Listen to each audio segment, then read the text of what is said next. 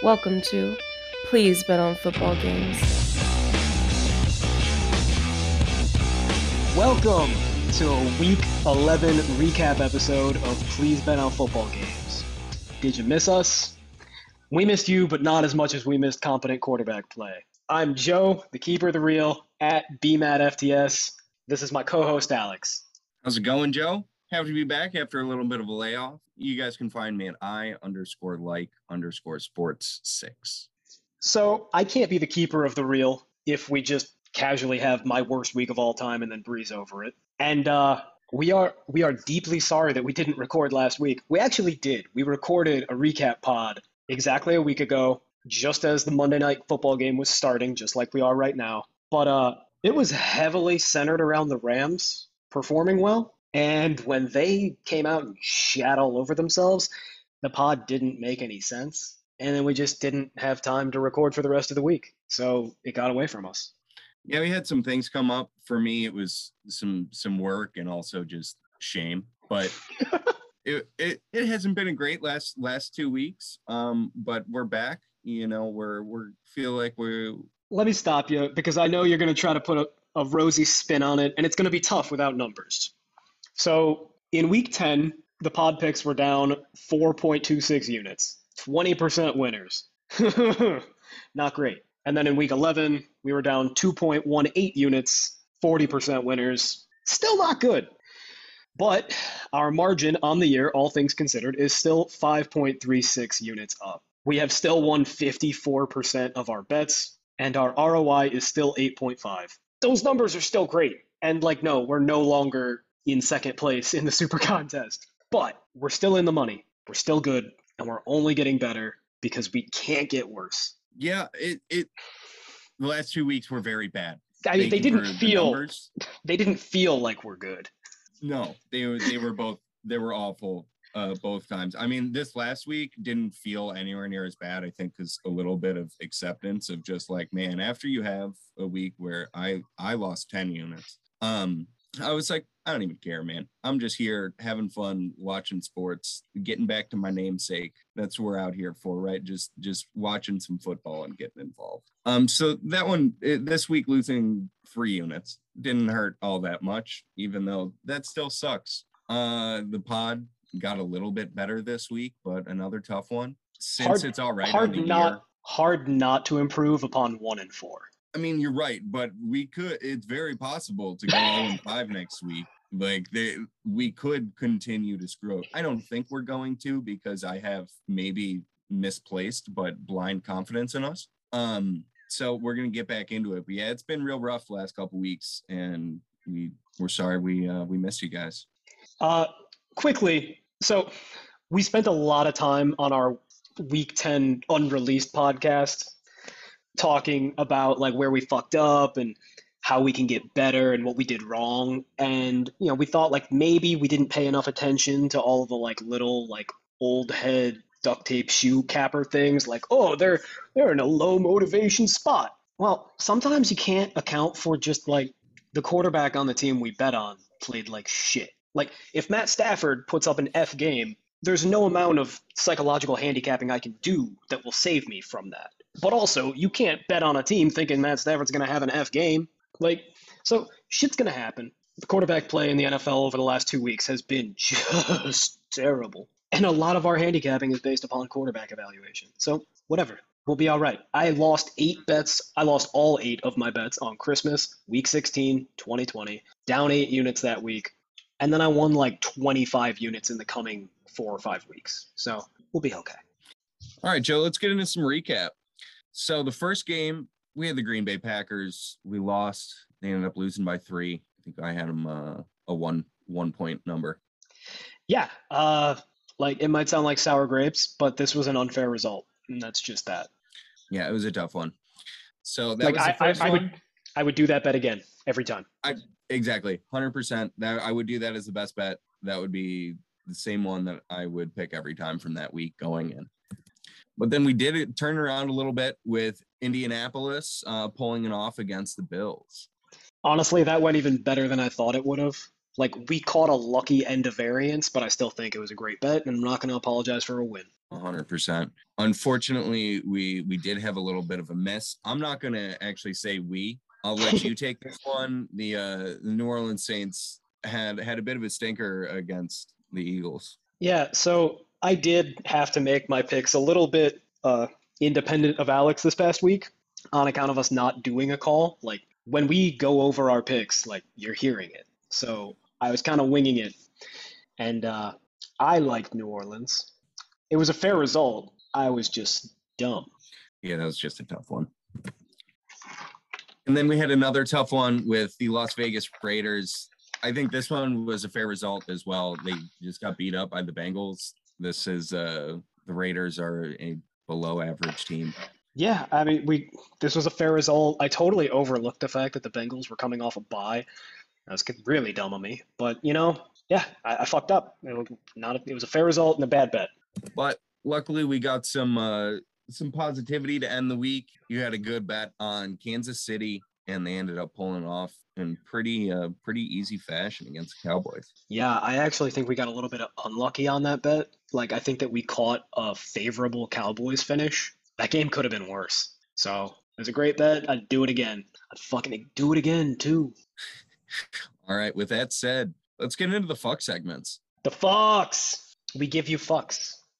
All right. Seeing that this week was also not as great, we'll we'll get the lumps out of the way. We'll own up quick. Let's start off with fucked up. Joe, I'm gonna go ahead and let you start. Yeah, so I fucked up. I wrote I wrote very explicitly on Twitter. I don't think that Trevor Siemian's that big of a downgrade from Jameis because Sean Payton calls plays with his purse. And I I was wrong. It was all the Jameis turnovers, but with none of the upside. And that'll that'll fucking hurt as well as the fact that the Saints' entire offense is hurt. Less than ideal. I should have known that. I didn't. But their defense did not adjust. Uh, the Eagles could not pass the ball efficiently. They just couldn't. And the Saints were happy about that and then just ignored the fact that the Eagles were running all over them. At no point did they spy Hurts, which they totally should have. At no point did they move their coverage down into more of like a cover two buzz. Uh, when we recorded in the unreleased pod, the lost pod, if you will, we talked about how the Saints defensive coordinator actually has some balls, and therefore he call, he calls man defenses all the time. It turns out he just only knows how to call man defenses. So I fucked up. I didn't properly handicap the matchups, and I didn't properly handicap the tragedy that was Trevor Siemian. I fucked up and I lost the bet, and that happens. That happens a lot when you bet on positive odds teams money line. So yeah, th- this one I'm not gonna I'm not gonna dunk on you because I did not bet on the Eagles. I was not going to bet on the Eagles, but I did tell you don't fucking do that. yeah, no. Kamara was beat up. You didn't know if the tackles were gonna play, and Siemian is a bad backup quarterback running a shell of Sean Payton's offense that has a bunch of like their O line and their run game has been their strength because their receivers are all not good or hurt. And then all their good players on their O line and run game or best players in their O line run game got hurt. And the Eagles aren't good, but they're scrappy. And they're they're kind of the like Patriots light to me right now in that they're not actually that talented, but they somehow like staying close in games they shouldn't really or winning games they shouldn't. I I I don't really know what to make of it honestly because they can't pass the ball at all. I did. They, I, they can't throw. You know what it is, and I I'm struggling with this too.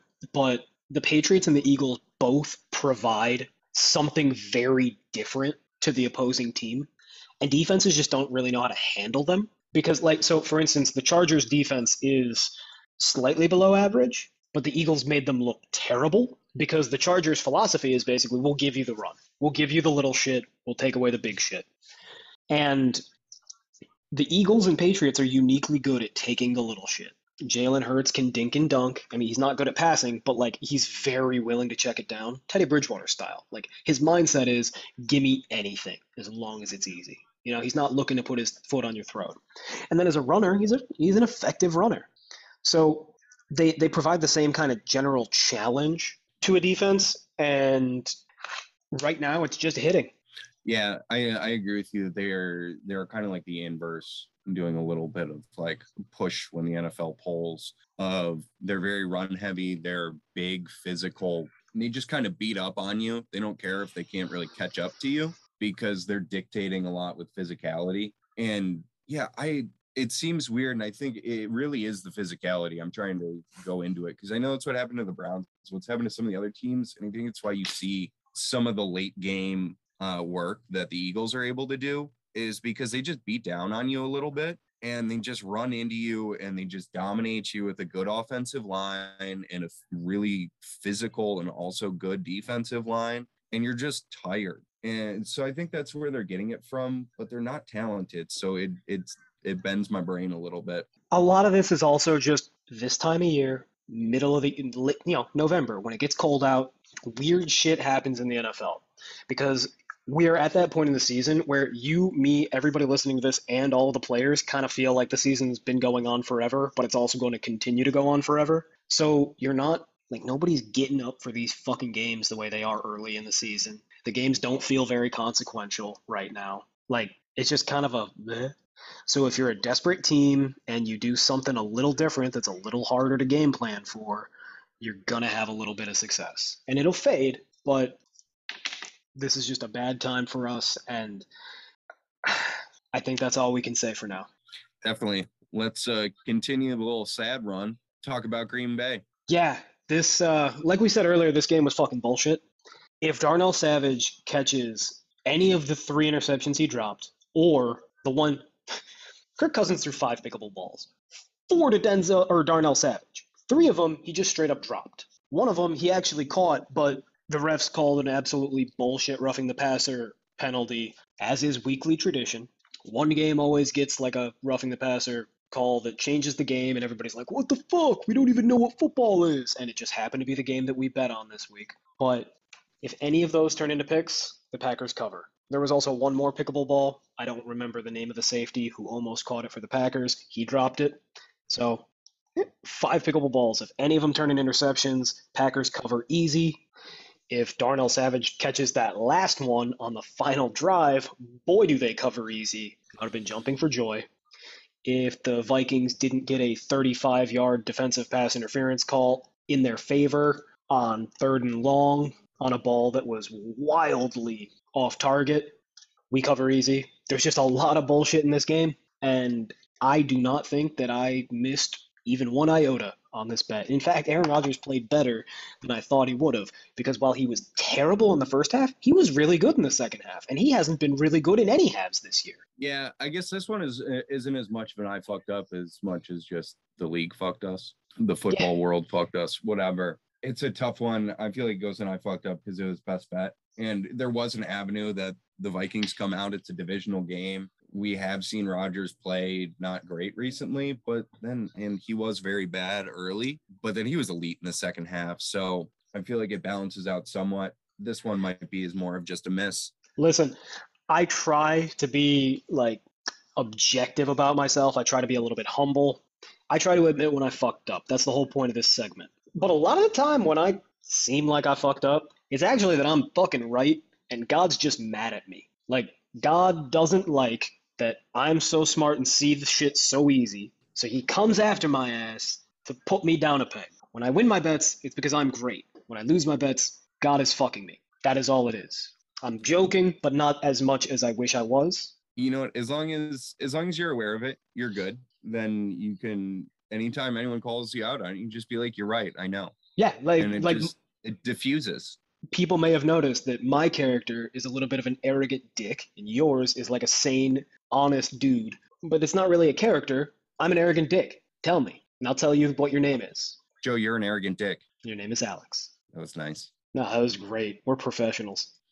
I also appreciate you just trying to uh, speak sane, honest human into existence for me. I like that. Well, by contrast, That's a very fair point.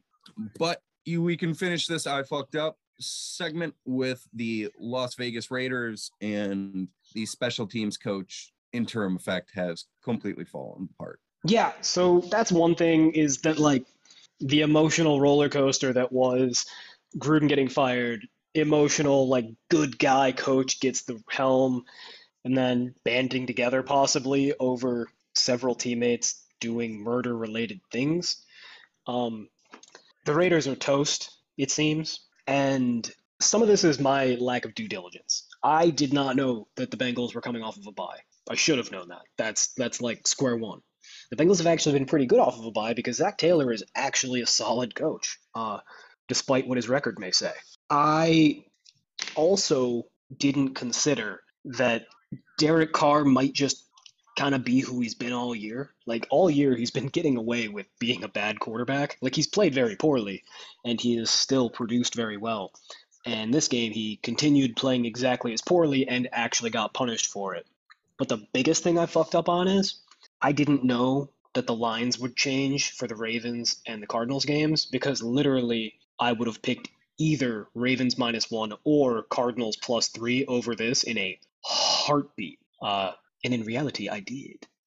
But yeah, I fucked up. I wasn't diligent, and that's what happens when you don't get to have the call, man. That's why this is so important. Yeah, I know. I was about to say. I think the I fucked up in this is just that we we didn't do the pod and we we suffered. We didn't do our our injury look and our deep dive. Were yeah, the Raiders. They're they had that little bump after Gruden got fired. It it happens seemingly every time a coach gets fired. That the the team plays really well for you know one to like six weeks. There's yeah. some some range in there, and then it just burns out, and you go back to the reality of having an interim head coach. And the Raiders have the issue that their interim head coach is also a special teams coach that should not be doing this. No.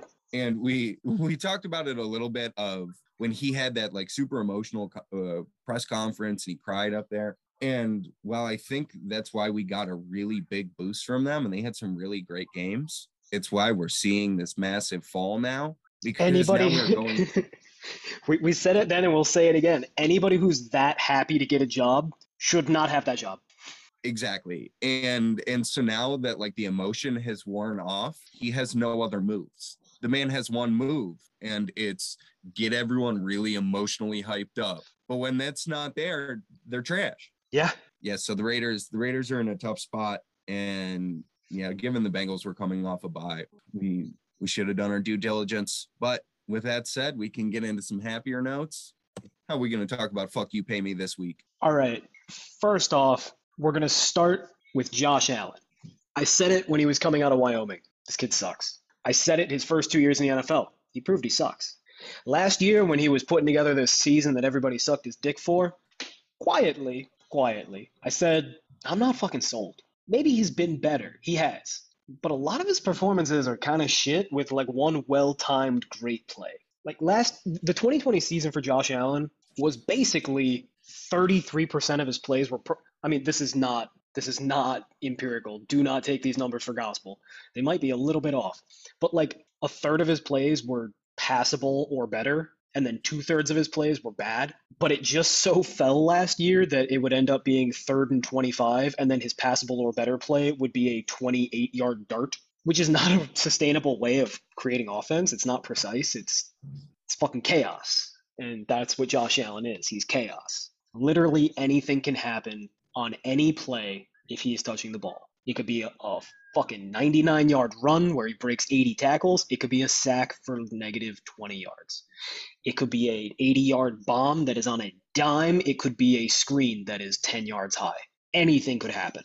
And uh, this week, we got even worse Josh Allen than I expected. Like I thought that this game would be close. Colts could pull one out. Colts would at least come within a touchdown. We got a lot of room here to wiggle. And uh, Josh Allen put in one for the books. And this entire year, he's been bad. He had the one A minus game against Kansas City, and other than that, against terrible teams, mind you, like the Dolphins and the Jaguars, he has been D and worse. He's bad. Yeah, it, it's very convenient for him that he had his great season last year, which it was very good. He had the, the handful of games, but he was also hurt. He had messed up his shoulder, like he had a harness on. So, in seeing how Baker is playing with one, yeah, it can mess with your accuracy a little bit when he already struggles with it. So I don't hurt him too much for those games. I think last year was really he he really stepped up. I think it was a lot of Daboll too. I wanted to see if it would continue this year because I was starting to turn the corner on him because he has improved every year. I felt I felt very insecure feeling that he was a little bit of a, a mirage, and that's why I was quiet about it. Like I was like, he's a mirage, but then I was like, oh, what's that over there? Don't pay attention to my take. Yeah, so I, I was kind of in that same boat that, and maybe it even moved a little bit more towards, all right, maybe I was wrong. And he did have the ability to develop uh, his accuracy to a functional or good spot.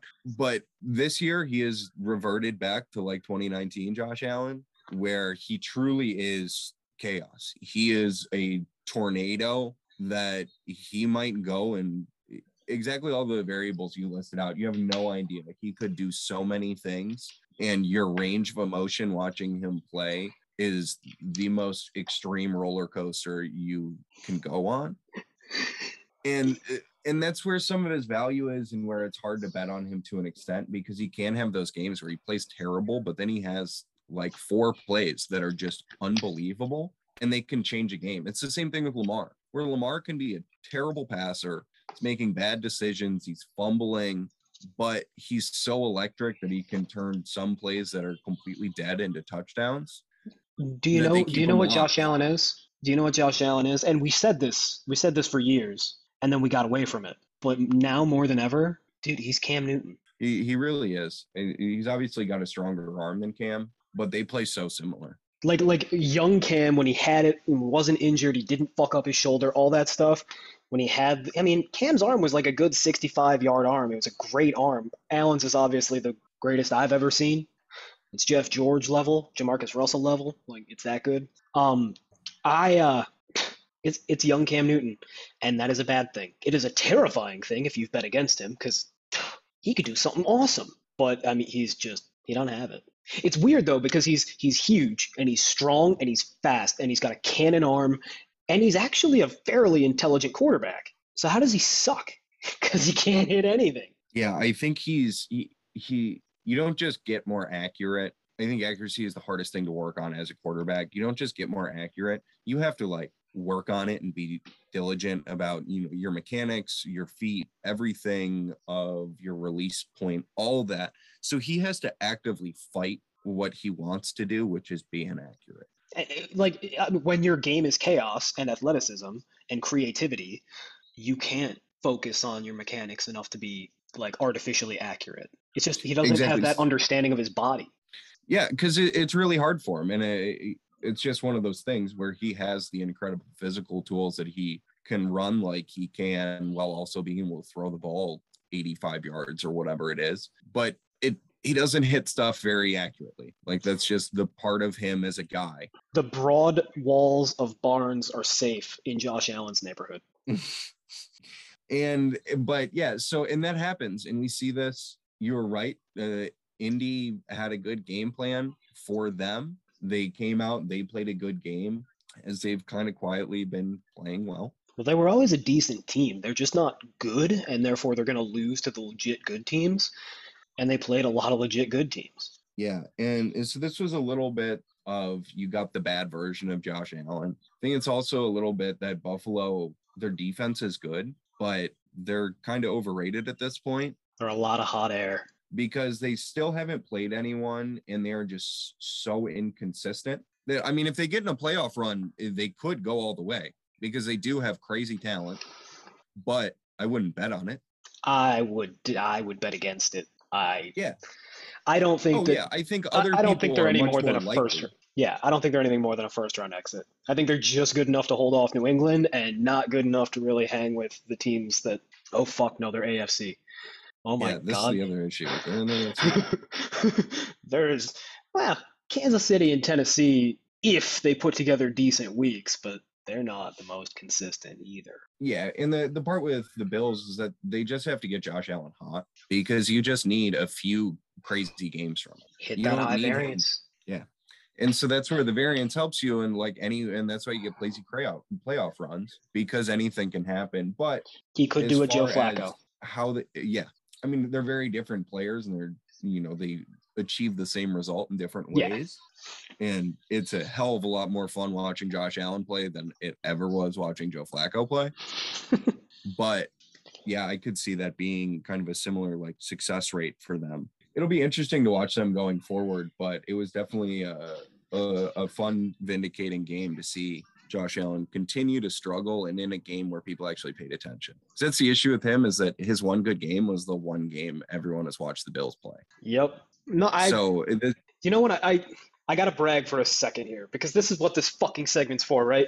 The second that I saw, um, somebody on Twitter tweeted something to the effect of, uh, the the Bills aren't going to play with fire. They're going to lock Josh Allen up to this mega contract before the season. And somebody retweeted it onto my timeline, basically saying like, Baker Mayfield sucks because he didn't get this. To which I said, when did signing Josh Allen to a big contract become not playing with fire? Like, he is literally fire. And if you are paying him, you are therefore playing him. And if you are playing Josh Allen, you are quite literally playing fire. So, well, not quite literally, but you are literally playing with figuratively fire. Additionally, um, my one like matchup thing was just that the Colts secondary sucks. And they do. They really do. You can tear them up. But Josh Allen's just so inaccurate that like it doesn't matter as long as you're as deep as his receivers, they might as well be covered because when he's on, you can't cover him anyway, and when he's not on, it doesn't matter. And that's exactly what they did. They just played really deep shells, and when he missed, they were there. Uh, side note: We are at the beginning of the second quarter, and Tom Brady just had his first bad throw. that motherfucker. What a bitch! All right. I think that wraps us up on uh fuck you pay me or all right, I think that wraps us up on the fucks. Yeah, I mean, we could get into Kansas City, but we kind of already did. And uh, yeah, you don't you don't get to say "fuck you" to me on New Orleans. I know. I know. That's why I didn't actually say it. I just wanted to put it in our outline. I uh I had put a uh Tom Alex Brady just jumped over a guy. Kinda. and then fucking baseball slid into the guy's legs. Yo, he was totally trying to injure that dude, which is I, I love Tom Brady to death, but that is a thing that he has always done is try to injure people with his slides. Yeah, no, he's 100% a dick. Like, Like I, there was one game in the, I think it was an AFC Championship game against the Ravens, and he fucking stuck his leg up to trip up one of the Ravens linebackers or some shit, and I was like, uh, I'm gonna ignore it because it doesn't fit my narrative. wondrous. This is when I was in middle school and had no money on the line because I was in middle school. Anyways, that's the fucks. So we're gonna do things a little bit differently now. We're gonna we're gonna semi-retire the gas or fade segment. Okay, my mergers and acquisitions lawyer is gonna come out. We're not retiring the gas or fade segment. We are simply we are simply uh, spinning it over into a parent company, which we will for now call Where's the Angle. Uh, this this spin-off transaction basically just means gassing and fading things is a part of what we're going to do, but we're going to do more. Exactly. So this will just give us a little bit more room. We talked about there aren't always times where we want to like gas somebody or fade someone. We just go, hey, I think this is a weakness for this team or this is a strength for this team. And we should look when they have a matchup this way or that way, we can get value on them. Yeah, we, we see shit that we don't think the market does, and there's a way to make money, and it's not always as easy as we bet on this team more often. Exactly. So with that said, Joe, where's the angle? Okay, this angle is a little late, but I think it's just as relevant now as it was last week. Again, I'm sorry we did not put out a pod last week. Bear with us. But Kansas City is back to the extent that they're going to be back. I don't say this because they beat the Cowboys. Fuck that. We can get into the Cowboys a little bit later. I say this because the Raiders came out playing mostly cover three against Mahomes, but when they would occasionally play cover two, and the entire game playing cover three, Mahomes finally just took the checkdowns and was average. And that's all he needs to be. That's all he needs to be. Because Mahomes has been mostly very bad this year. In 2020, Mahomes had a lot of games where he was like a C or a D quarterback. But when Mahomes has a C or a D game with that coach and that roster, that turns into like 330 yards passing, two touchdowns, and a 14 point win. So if Mahomes can be a C quarterback, we've got an angle. We can gas Kansas City. And yeah, like it sucks that now they just fucking manhandled the Cowboys, you know, not on prime time, but might as well have been prime time.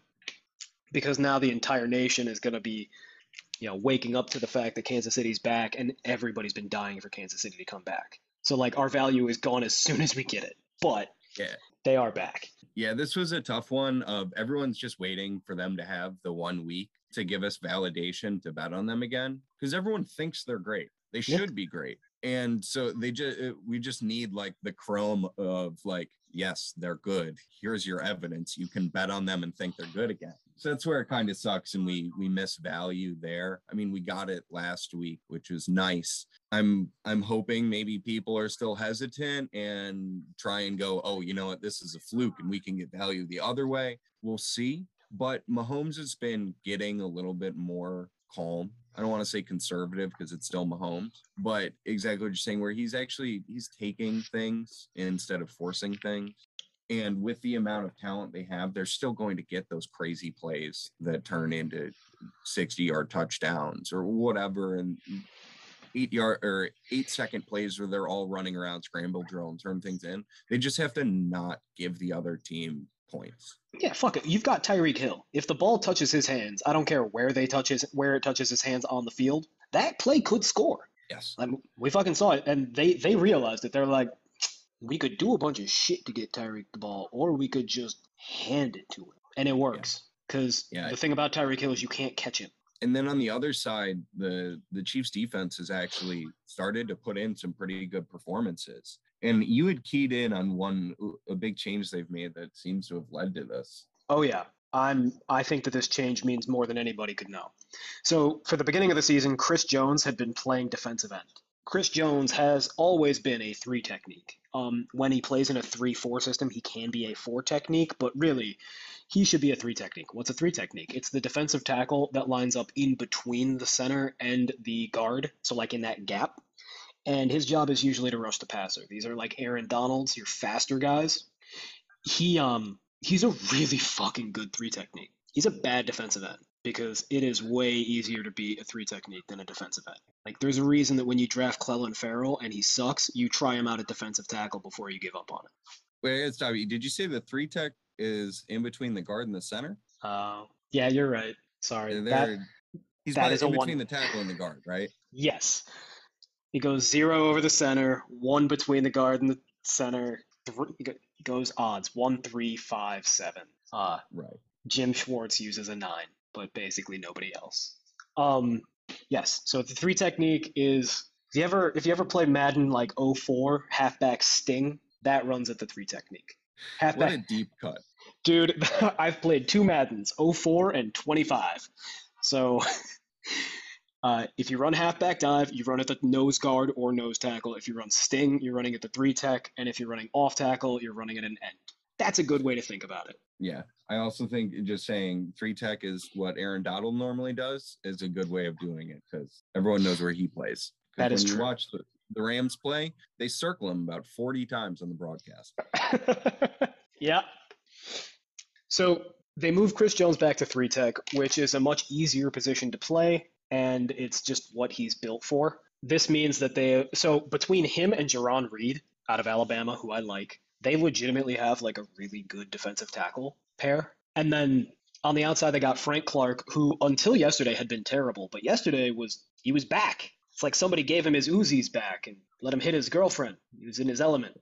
Don't forget, Yeah. Fra- I wanted I wanted to shout Cleveland legend Frank Clark after you said his name and that he did well, and then you went into his crimes, and I was like, yeah, I don't want to associate. Well, hey, I mean, he's more from my old neck of the woods now because he had two arrests with a loaded, unregistered Uzi, Uzi, Uzi, like a machine, like a submachine gun, uh, in his car, a few blocks from where I used to live, and he never even saw a courtroom.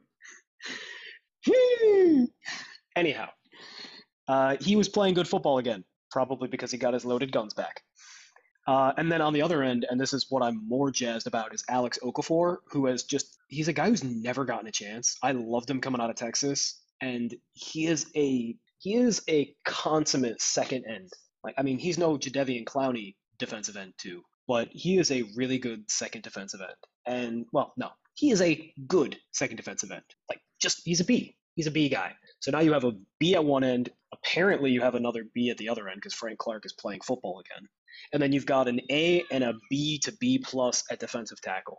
That is a good line. And it showed up because they had a 50% pass rush win, weight, win rate against the Cowboys. In some part because Dak was holding on to the ball. But, I mean, that's a good fucking stat. Yeah, that's crazy.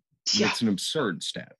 And again, some of it is because they will have a play that is designed to be a three step drop, and Dak isn't trusting his receivers or isn't reading as fast as he usually does. And the protection is meant to give him two seconds. It takes him three to get it out, which means that they win within two and a half seconds. So, like, you know, it's a stat. It's not always perfect, but uh, you could round about half of that win win rate off, and it's still really good. Like, 25 is good. So, Okay.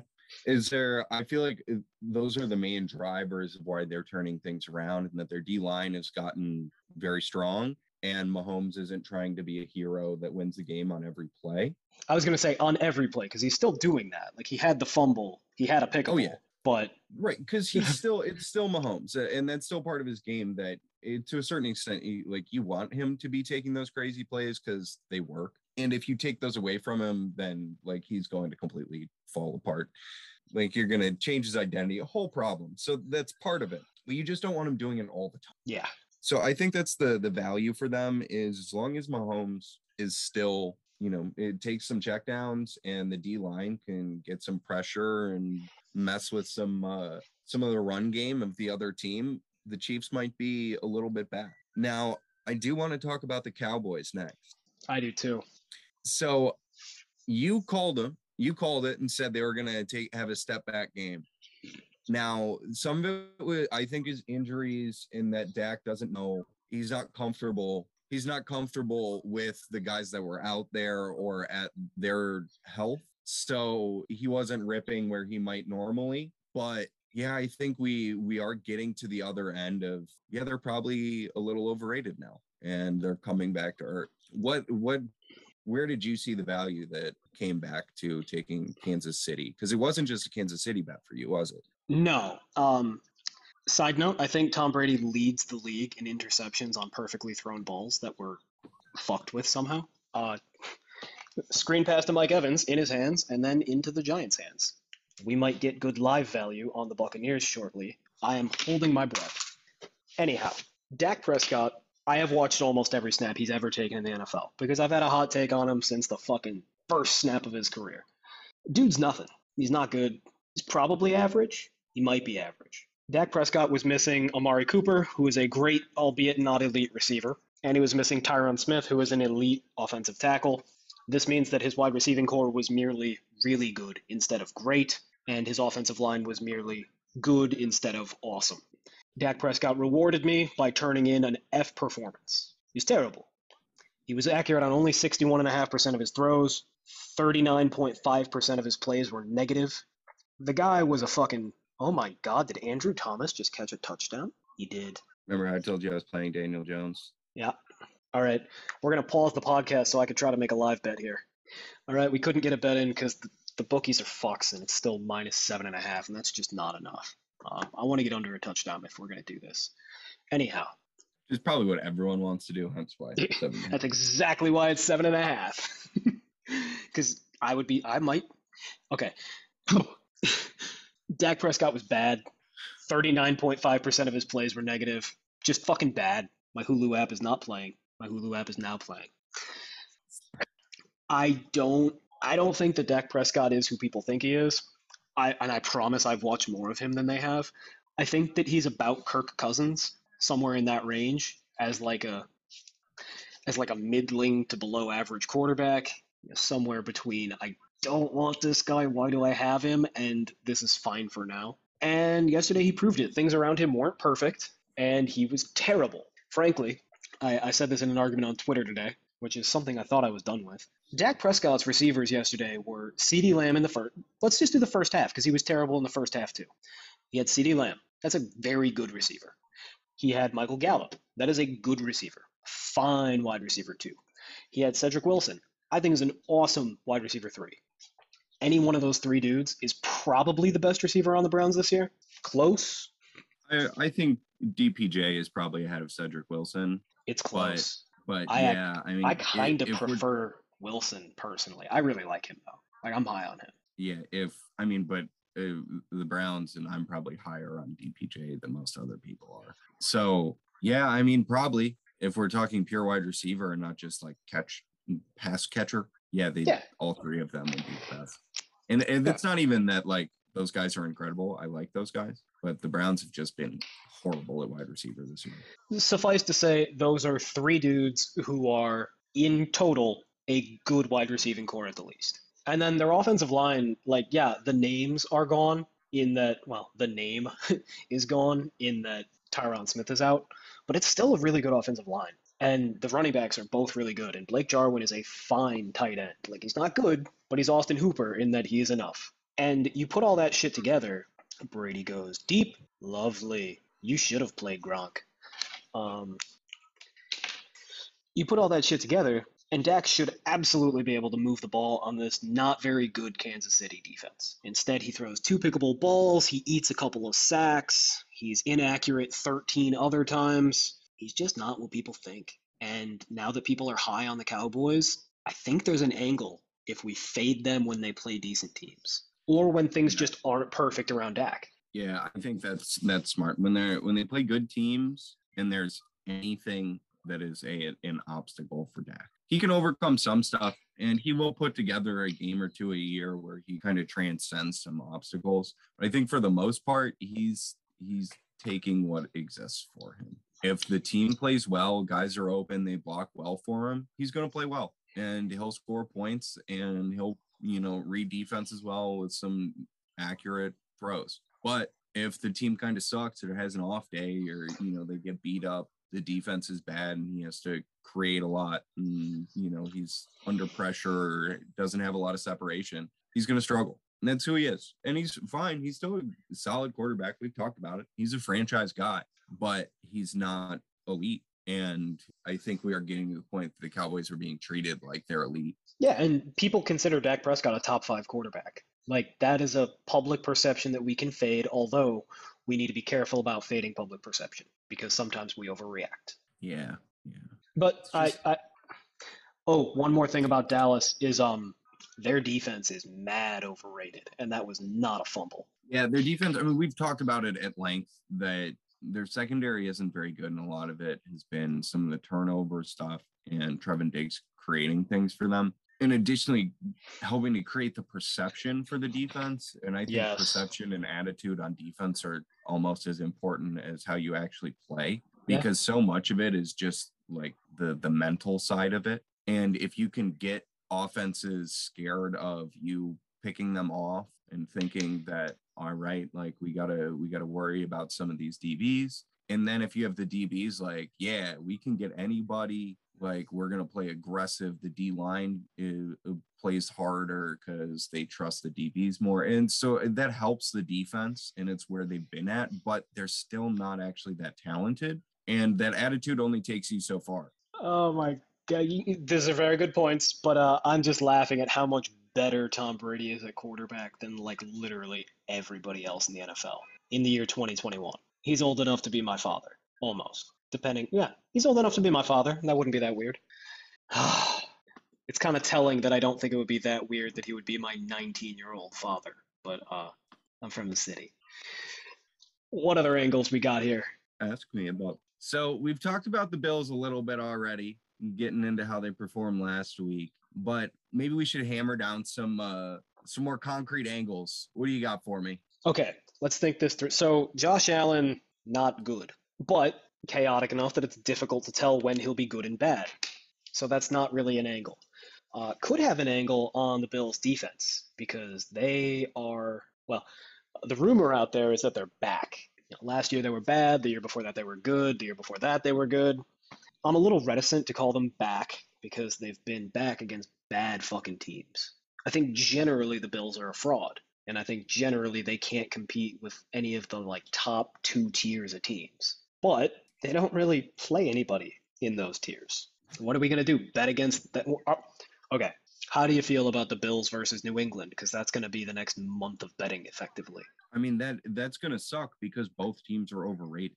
We won't get value. I yeah, and like you have the bastion of consistency in the Patriots versus chaos. So I don't know what to fucking do. A smart man does nothing, but I'm not that smart, or maybe I'm too smart. I don't. I don't. As it is, as it stands, I don't really think there's anything to play on Buffalo. I think we just keep in the back of our mind that they're a fraud and wait for our spot. Yep. I I was just looking at their schedule and they play the Bucks in week 14. That's probably Bucks. the next time where you're gonna get it because that's where they have to play an elite team. And assuming the Bucks have their corners somewhat there, They will. but we'll we will get into that in a few weeks. But yeah, I think we just look for our spots there of when they play elite teams, we have to fade them. We jump off that bridge when we come to it. But I think that's perfect. Yes, the Bills are a fraud, but they're probably better than whoever they're facing on a given week. Um, All right. ask me about the Green Bay Packers. Joe, what do you think about the Green Bay Packers? They're still really good. And like, yeah, we got fucked, but we got fucked by God. Immaculate conception doesn't count. So, like, part of me almost wants to bet on them over LA, and I think LA is the best team in the NFL. I know that's their their defense looks good. Eric Like- Stokes is fucking so good, and he will have a brain. He will have a brain fart, kind of like I just had while trying to say the word brain fart. But he is so quick and so fast, and he stays in such good phase. His leverage is incredible. He looks like a young Champ Bailey to me. He's that good, and he's playing in one of the hardest systems to play as a young defensive back. I was explaining this to you a little bit before the pod, and I won't go super deep because I know a lot of you don't give a fuck. But the Packers play a funky kind of defense that's a little bit new to the NFL. Is that Toney? No, that's Ross. The, Packers play kind of a funky style of defense. I like to call it a fog defense, but basically it's a it's a zone defense where they play match. So it's cover two zone, but instead of everybody playing their zone and just like staying in that area, you stay in your area until somebody comes into it, and then you play man on them and you go with them. So you don't have these problems that come out when that was Tony throwing a bomb, and that was a mugging by Carlton Davis or Sean Mur- Murphy Bunting. Who gives a fuck? It's a Bucks corner. He's not good.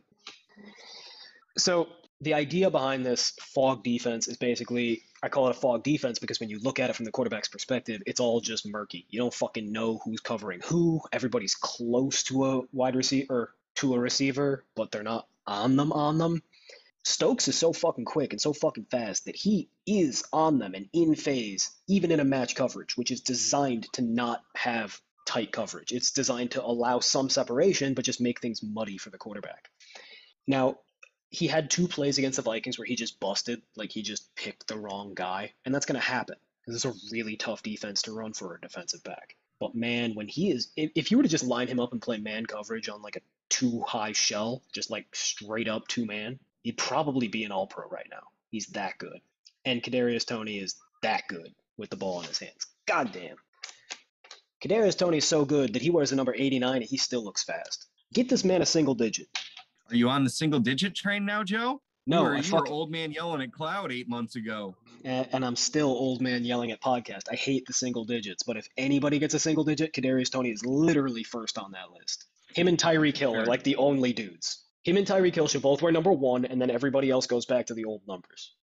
Yeah, I I don't really care like overall. Granted, I do think it's stupid when like some average linebacker wears a single digit. Like single digits, you should have to be making at least ten million dollars a year, or have been drafted in the first round. Like there there got to be some qualifications. You got to earn that single digit or be a Or like give them out like Michigan gives out like heritage numbers, you know? exactly, got to earn them. Like Jadeveon Clowney gets to tell you if you're allowed to wear number seven as a defensive end, and that's just that's that. Um, anyhow, we're talking about Green Bay. Their defense is tricky. It was it's not particularly great because if you have the balls to like actually fucking thread a needle or like attack a little bit of separation, you can do really well. Quarterbacks like Justin Fields or Daniel Jones or Mitch Trubisky, who is just white Justin Fields. Carson Wentz. Ah, no, he takes too many risks. So these there are certain quarterbacks who need to see it before they throw it. Those guys will struggle against a fog defense. My concern is that a guy like Matt Stafford has balls of steel and they hang very low. And he will try to force it into those tight. I mean, he will, he won't try, he will successfully force it into those tighter windows, those NFL windows. Like Tom Brady will fuck a fog defense up. He'll fuck it up good. He'll fuck it up until it says that it loves him. Jokes that'll get Mike Tyson fired in 10 years. But I I can't even say anything anymore. You know my position. I can't be associated. I just gotta let my silence. I'm, I'm- kneeling in protest. it's disrespectful to the troops that fought for my right to say terrible things. Turn off that football game right now. You don't get to watch anymore. Green Bay's defense is tricky. I won't call it good yet. I kind of want to fade them because Aaron Rodgers is not as good as Aaron Rodgers is supposed to be. I kind of want to bet on them because they're very well coached and very consistent, and their offensive line is still superb, even though nobody seems to be playing for it anymore. Because offensive lines are like 80% coaching, maybe 40. I I struggle with Green Bay. Just know that I'm not betting on them every fucking week because I love them. Although I have put most of my Green Bay bias away. I, I don't think that I hate them just for existing anymore. It's it's much calmer, at least compared to a few years ago when you still liked the Bears. It was not- like Green Bay was on the TV and you were like, oh fuck them, man. You were rooting for the other team. I had to tell you, don't bet against Green Bay every time. They're actually le- good. Just I legitimately had a hard time watching, like seeing their colors on a TV made me sick. I'm not joking. Them, the Steelers, and the Detroit Red Wings, like seeing them on the TV, like makes me feel, ugh.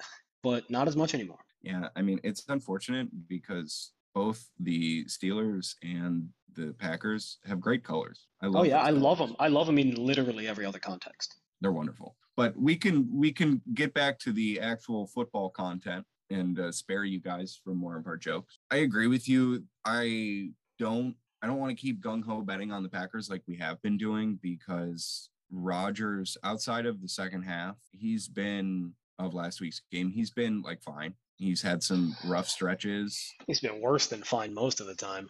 Yeah, and like he still has moments where he comes out and you he puts a drive together where you're like, oh holy shit, yeah, that's Aaron Rodgers. But he's just had so many just like really average, like he just checks down, hopes and throws to one of his guys and hopes they do something. He's missing a lot of deep throws this year, which uh, concerns me a little bit because that's kind of his bread and butter. Like Yeah. you know he might you know, not hit everything or always make the the perfect decision, but he's going to hit some deep balls that no one else can, or you know, two other people in the league can. And he hasn't been doing that as much, so I worry about that catching up to the Packers. I think right now their defense is playing really well, but what you pointed out does scare me a little bit on them. The issue is that I don't think there are many good teams that can take advantage of this.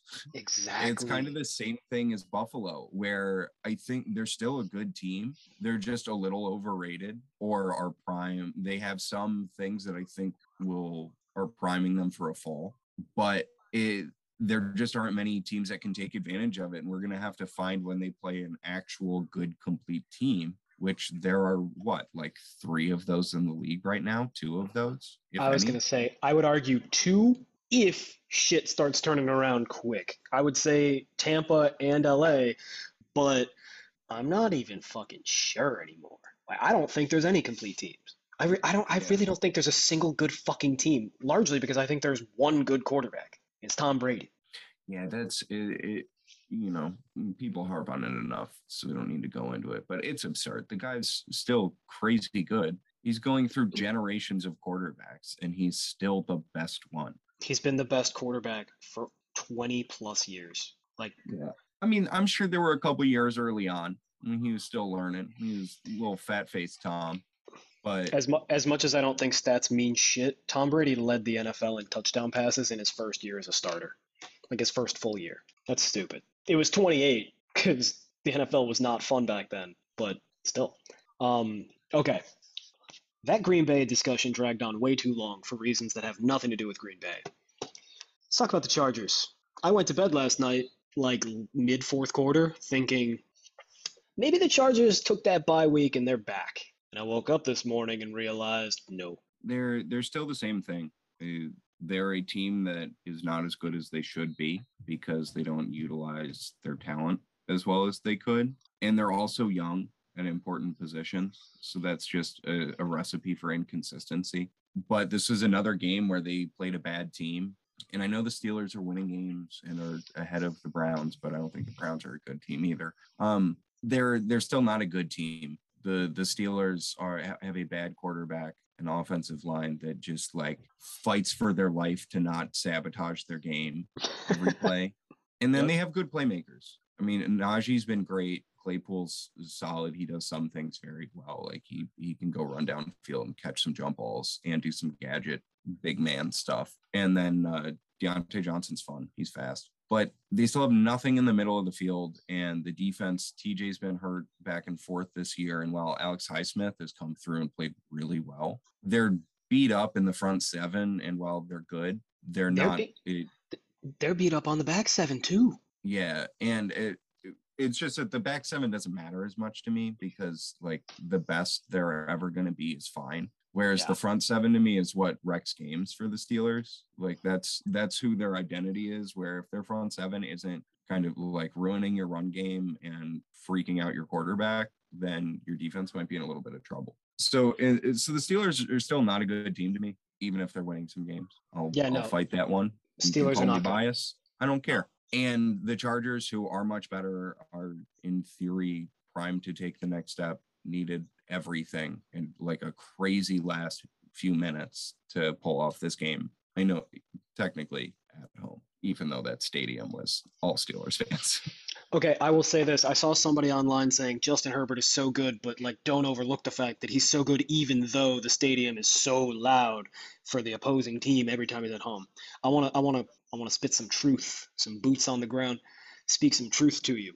I went to the Chargers hosting Cowboys game. LA is like 20% Cowboys fans. The f- the stadium was packed with Cowboys fans. It still wasn't that loud. For whatever reason, it's just not that loud of a stadium. Like even when the Cowboys fans were going crazy and they were the majority of the stadium, it just doesn't get that loud. So like let's not let's not be tickling Justin Herbert's balls because there's a buzz in the crowd while he plays football. yeah. Anyhow, So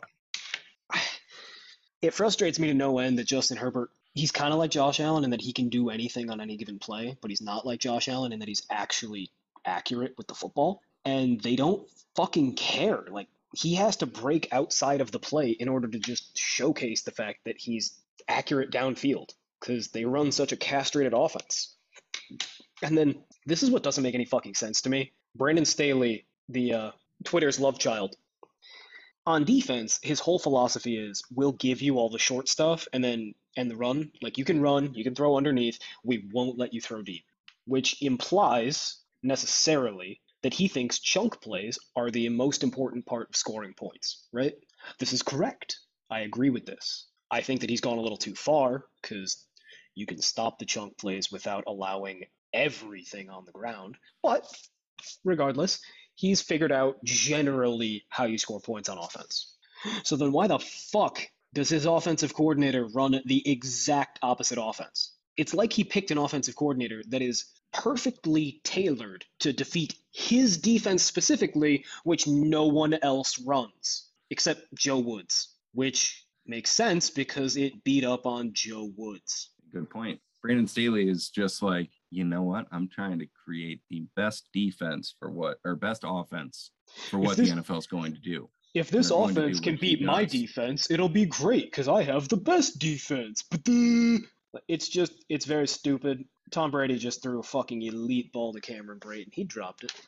Did the Bucks not like Tom Brady? Because they drop a ton of his passes. Mm, now that I look at it, uh, the defensive back actually did tip it. It still hit Brate in the hands, but not as perfect as I thought. Downgrading that ball from perfect to great. No, good. You don't get a great throw for one that's deflected into the hands, but it can be good. Um, they don't they don't catch Brady's passes. That one was perfect, I think. Let me see how much he had to extend. Perriman should have caught that. Yeah, he just got confused by the ball being in the light. well, that's why he's Breshad Perriman. Yeah. We're talking about the Chargers.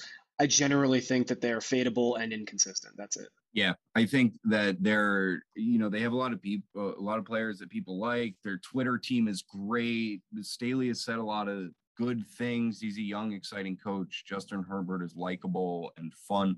Derwin James, Joey Bosa have both been really exciting defensive players for a while now. So they're a team that's really easy to get excited about. But right now, I don't think it's worth getting excited about them. And I think we get value there because similar to how I think, you know, like where people jump right back onto the Chiefs bandwagon, if we get one good game from the Chargers, I think everyone will jump right back onto that of Justin Herbert's a top six quarterback and about to take over the league like people were doing the first four weeks. So I think yeah. our angle there is, is, not necessarily when they play a good team, but when they come off of a very good win. And I think even when they play a good team, I think that the Chargers are the Browns with better PR. Yeah. They, I, they I run the same fucking defense. They run a similar offense. They castrate their great young quarterbacks similarly, even though Justin Herbert can walk and Baker currently cannot. And they're just they're not ready and people want them to be ready. So I guess that's sort of the people missed out on our eulogy for the Browns last week, which again, we recorded like 20 minutes of giving up on the Browns and saying they're not it. But basically, we've come away with let's put our logical hats on, and they're just not like they're a poorly coached team on every area of a football team. Like special teams, eh. Defense, terrible. Offense, not good. Not terrible, but not good. Their quarterback is banged up to high hell. Their offensive line is okay. Their wide receivers are terrible. And their running backs, well, it's a very deep IR.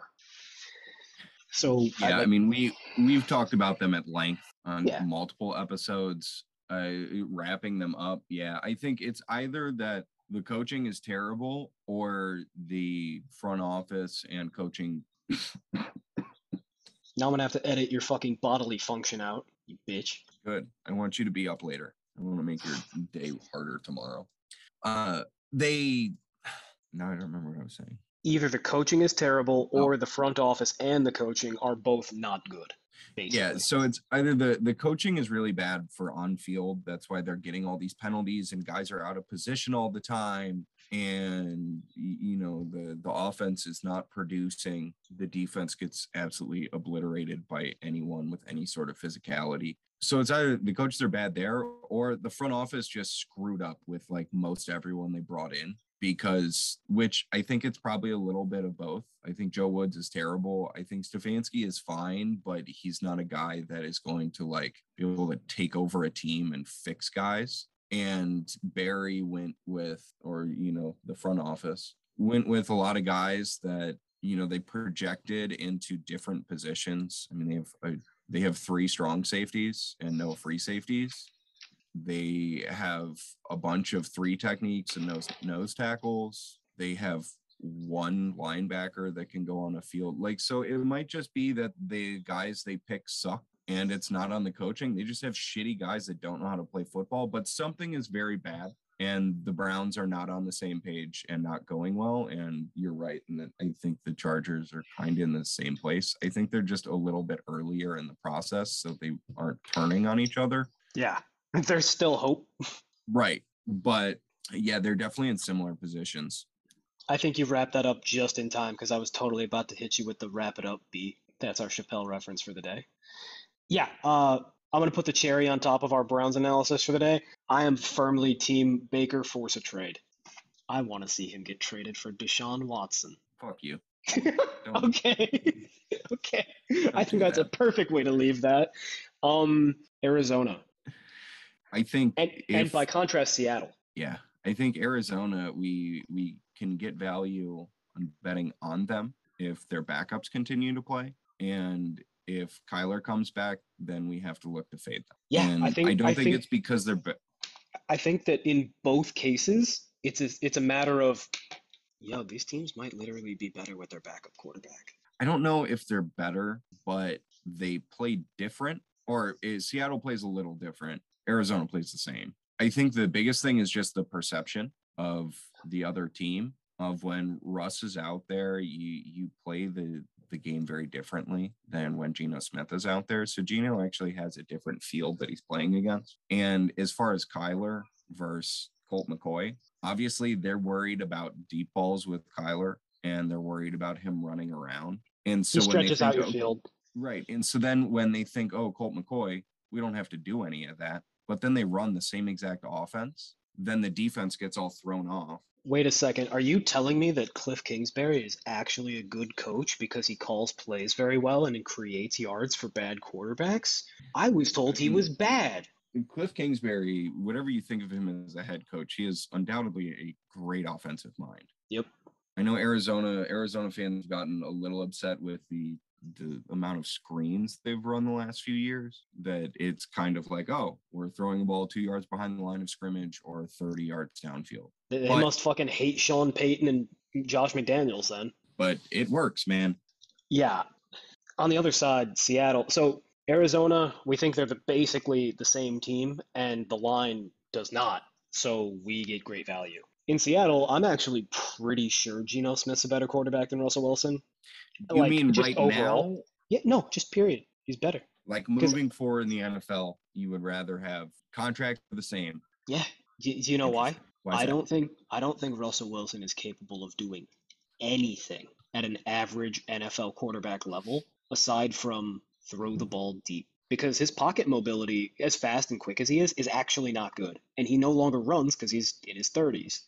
So all that's left is throwing the ball deep and as long as you put your fucking safeties way up high, you tell your corners that when in doubt go deep, he can't do anything. We're looking at almost an entire year of him being actively terrible. The last time he had a decent game or better was week 11 of 2020. He had an A minus against Arizona in Arizona. Since then, it's all been C's and below, mostly I- a lot below. and that those numbers they don't even like i'm not even shocked to hear that those are the grades he's churning out because he hasn't looked good since the midway point of last season you know he got that crazy mvp hype after the first few weeks and then he went the complete opposite way and we know it's because teams started changing how they play him and they've just continued it and after last year i thought okay maybe you know he just needs to go readjust they'll go all right they figured out what we're doing we can go replan, put in some new stuff this off season, come back. But they've come back this season and tried to do the exact same thing, essentially. And it's going similarly poor. And then Russ broke his finger. So now he's a little beat up on top of he doesn't he doesn't know how to beat what they're doing. even when so the against the Rams in week five before he got hurt, he was he played a C plus game. It was close to being a B minus game. It was almost decent. And in that game, the Rams gave him all the short shit he wanted. And by short, I mean like the first 12 yards of the field were open. They funneled everything to the middle and they played a deeper shell with boundary coverage. Basically, basically a prevent defense. Like just we're not going to let you target the sideline. We're going to force you to use the middle, and we're going to force you to throw between five and 15 yards downfield. And he couldn't. And a little bit of it, I mean, like the old head, like base logic is he's fucking short, man. He can't see over the line. He can't throw over the line short to the middle. And that makes some sense because he also does take really fucking deep dropbacks in order to help facilitate his sight lines. And maybe because he's taking 10 to 15 yard fucking dropbacks, it's much harder for him to throw a 5 to 10 yard pass downfield or past the line of scrimmage than it is for most quarterbacks. Because, you know, a regu- let's say Tom Brady drops back and throws a 5 yard downfield slant. It's about 8 yards in real life because his dropback is short. He's tall, has an over the head delivery, and sees over his line. Russell Wilson does a 5 yard downfield slant. He's 10 yards in the backfield. It's a 15 yard pass. There's a lot more room for error. So maybe that's just why he's not good at the short stuff. It doesn't really matter. He can't do the short stuff. He's not very good at the second level stuff. He's really only good at that moon ball. Like long before people talked shit about Patrick Mahomes being figured out by the too high shell, Russell Wilson got fucking figured out by the too high shell. Like it's really easy. Yeah. So I, I think for them, it's just going to be bet against Russ. I think our issue is just that I don't know if we're going to get much value there because seems like people are finally cooling on let Russ cook. maybe we maybe we put Russ on the back burner. He could be he could be our sauce chef. Yeah, no, he's he's not doing that shit, man. He's he's working the fryers. This is he's He's- day one. They're not even putting him on, you know, salads, man. He's microwaving up the on. cheese sauce. if he's at Chipotle, they have him on the line. He is far from the kitchen. He, yeah, he's he's on tort one. Um Yeah, industry jokes. we have shared career paths. Um, yeah, I don't. I think we might get a little bit of value on Seattle just because I'm I'm still seeing on Twitter like, oh, they got to get Russ out of Seattle. Carroll's ruining him. Oh, they they got to get Russ to. Who's Russ gonna play for next year? The Cowboys, the the Broncos, or all the big name teams? Like, I'm hoping that that dunce logic carries into the line, but who knows? I'm trying to cut down on how much I consume and pay the fuck attention to dunce logic because I overreact to it out of hatred. Yeah, and I think that's just one of those one of those things of you get the you get filtered the extreme takes just because that's what gets attention. So then you start thinking people think differently than the actual do, and they actually do, and can put us up for uh, you know bad angles on things. Yeah, I like for instance, the Patriots. Everybody on Twitter is like, "Oh, are the Patriots Super Bowl contenders?" And I'm like, "No, fuck that shit. I hate you. You're so fucking dumb. I gotta fade the Patriots every fucking week." When in reality, it's like, well, there's a wide gap between Super Bowl contender and terrible. Maybe the Patriots are just consistently okay, and maybe in a down NFL year, that means it's tough to bet against them. Exactly. And I think if we, the next part of our little angles here are teams that I don't think are good, but we can't actually get value on them. And that's the Patriots and the Eagles right now. Yeah, it's the same thing. It's the same fucking thing. Like they attack you in the same way, which is just they do something a little different than everybody else is doing, and teams aren't really geared up to stop it. Teams aren't exactly fucking digging into their playbooks on Monday and practicing extra long on Wednesday so that they can face the Eagles and Patriots right now. We're at that midpoint area of the season where everybody's kind of, you know, the excitement of the early season's gone. The excitement of the late season playoff push is not here yet. Every game feels a little less consequential than other games. Who the fuck is going to get up and reinvent their defense and really get psyched to stuff a halfback dive and a halfback sting and a halfback off tackle and a halfback misdirection when you play the Patriots? Or basically the same thing with quarterback involvement when you play the Eagles? Not me. So, like, the Chargers didn't change shit against the Eagles, and therefore the Eagles gashed them. The Saints didn't change shit against the Eagles. They ran cover one man every fucking play like they always fucking do, and the Eagles just said, okay, well, then we won't throw the ball. Well, quarterback run, you've got nobody spying, you've got no zones, so everybody's turned their back to the quarterback. Jalen Hurts will run free, and they did. And that's kind of one of those, it's not quite a matchup angle, because trust me, if it was, we would see it. It's more of just a logistical angle. How do you mean? Like, if you are a team like the Chargers or a team like the Browns, and you think that you're a good team and that what you do works well enough to beat most teams, are you really going to sit down the week you're playing the Patriots or the Eagles and alter your defense, change what you do, and, you know, put together a special game plan to beat these below average to average teams? Um, this is why we're so much better at betting in the playoffs because in the playoffs everybody's at max motivation. Like we know every team is coming with their best shit, and I absolutely know how to scout a team's best shit. If I know I'm getting a full like full effort performance from the coaches and the players, I'll tell you who wins 90% of the time, which I've done in the playoffs for like 5 years.